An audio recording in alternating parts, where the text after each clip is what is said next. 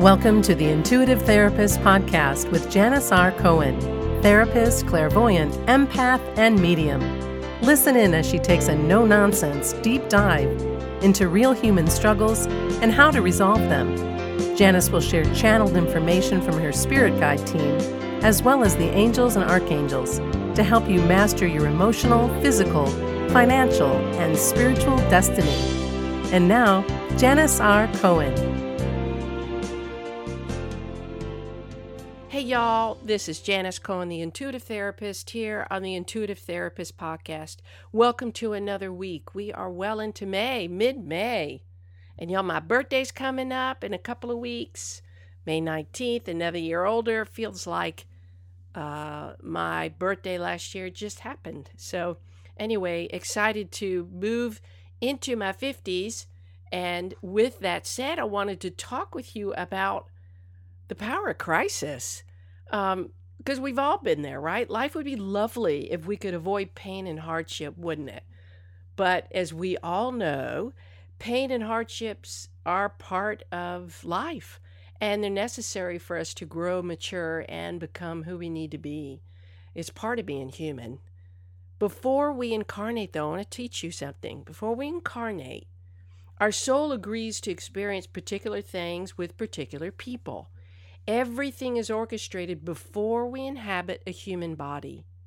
We offer up our agreement with the universe to enroll in another lifetime to learn what we have to learn, to pay our karmic debts from past lives, to learn how to contribute to the greater good of society and the world, and to ultimately become the highest version of ourselves um, that we can before we leave this earthly plane.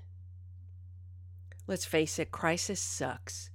And regardless of what I just told you, no one wants to experience these types of difficulties. And the fact that we actually sign up for these shitty experiences that break our hearts, tests our limits of survivability, and push us to depths of darkness that are indescribable must be a shocker to those of you who are hearing this for the first time.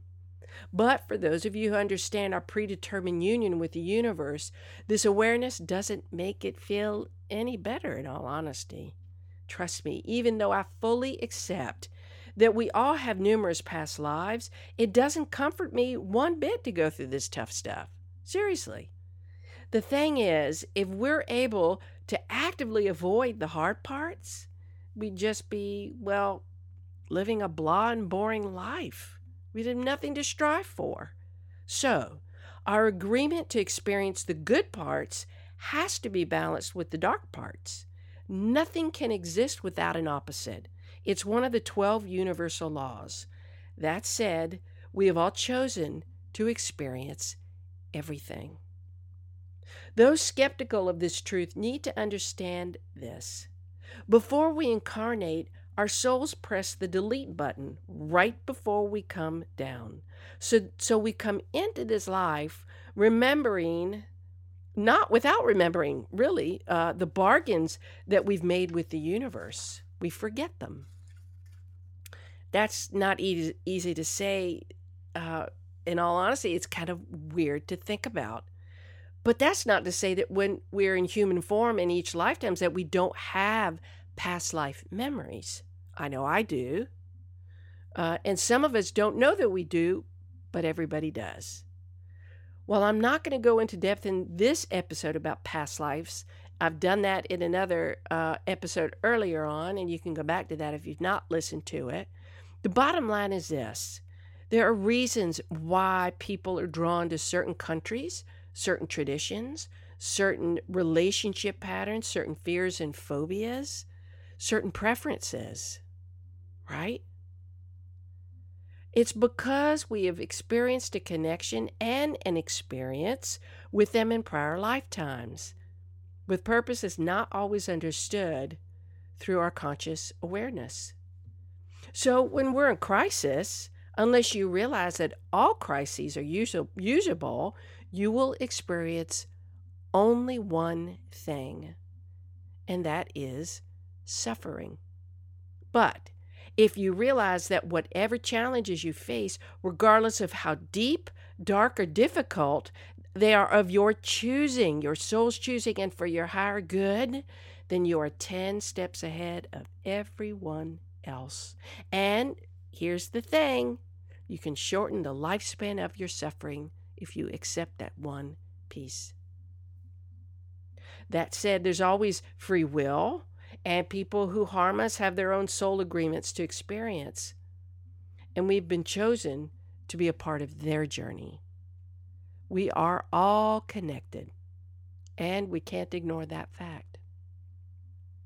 Your job is to ask yourself this question How can I respond to changes and challenges in a way that will help me, not hurt me?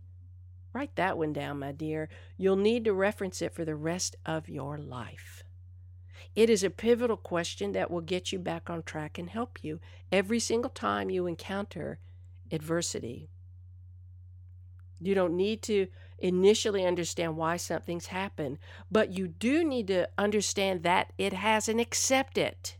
Stop fighting with the truth. Next step is find a way to use that experience to learn what you need to learn about yourself and resolve the need for any further experiences of that type that will reinforce the lesson. Accept the truth, find a way to benefit from a crisis. Crises present an opportunity for change. So, why do you really want to be? What do you really want to be? And who do you really want to be when you come out of the other side of the crisis. Here's the thing, y'all. I want you to really think about that. Life is not meant to just experience pain and suffering. Got to use what happens in our lives. Got to use every single aspect, the dark and the light. The truth is, no life can be crisis proof, but life can be less crisis prone if we commit to paying attention to the point of the crisis when it first shows up. And the purpose of all crises is designed to help us make different choices and take different actions. No one can avoid this fork in the road. We all arrive there at that fated place of choice. Do we go right, left, back, stand still? You'll never get through a crisis if you believe the three P's of suffering. And here are the three P's that this suffering, this crisis, is permanent. That you believe that the pain you will that you have will never end and you can't get out, get out of the dark times. That you believe it's pervasive. In other words, you believe that every part of your life is affected by this horrible experience. Nothing is untouched, and nothing will be left untouched. The last is that you believe the crisis is personal, that you in particular have been chosen to be punished because you are inherently flawed. Crises are designed to change us. They are designed to write a new narrative about your life story. They beckon us to search for deeper meaning in life, to strive for better, to let go of the old story that, so that we can carry with us something new, like a cherished novel with dog eared pages and underlined sentences. We got to let that old story go. In this and every lifetime, we get to smooth out those edges of our life story, and we get to edit out our narrative whenever we want. How and when you do your editing is up to you. I'd like to suggest that you take a look at the first draft of your narrative, of your life story. What are you saying to yourself about your life? About yourself? About your experiences? And what are you telling others? How are you representing yourself? Are you representing yourself in a a true fashion in terms of really who you are? Are you being a fraud? Are you making up stories to garner love, attention, compassion instead of doing it in a healthy way by earning it? So take a look at the first draft. What's the story you're telling now? Then take pen to paper, cross out the old stories, beliefs, and outdated ideas of your limitations and embrace a new way to define who you are with every day, every decision you get a chance to do that. But especially when crises hit, you get the opportunity to rewrite your story.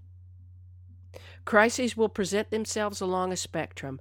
My hope, in terms of severity, my hope for you is that you stop living your life as if you were walking into a minefield. Quit looking out for the bomb that will go off that's going to take a body part or maim you. Quit convincing yourself that you can't handle disappointment because that's all life is. It's, it's a series along a spectrum of disappointment. From just a momentary man, that sucks that that happened, to the deepest levels of grief. It is disappointment. Quit believing that you're in control of anything outside of you. You might be able to influence a moment in your life outside of you, but outside of that, nothing.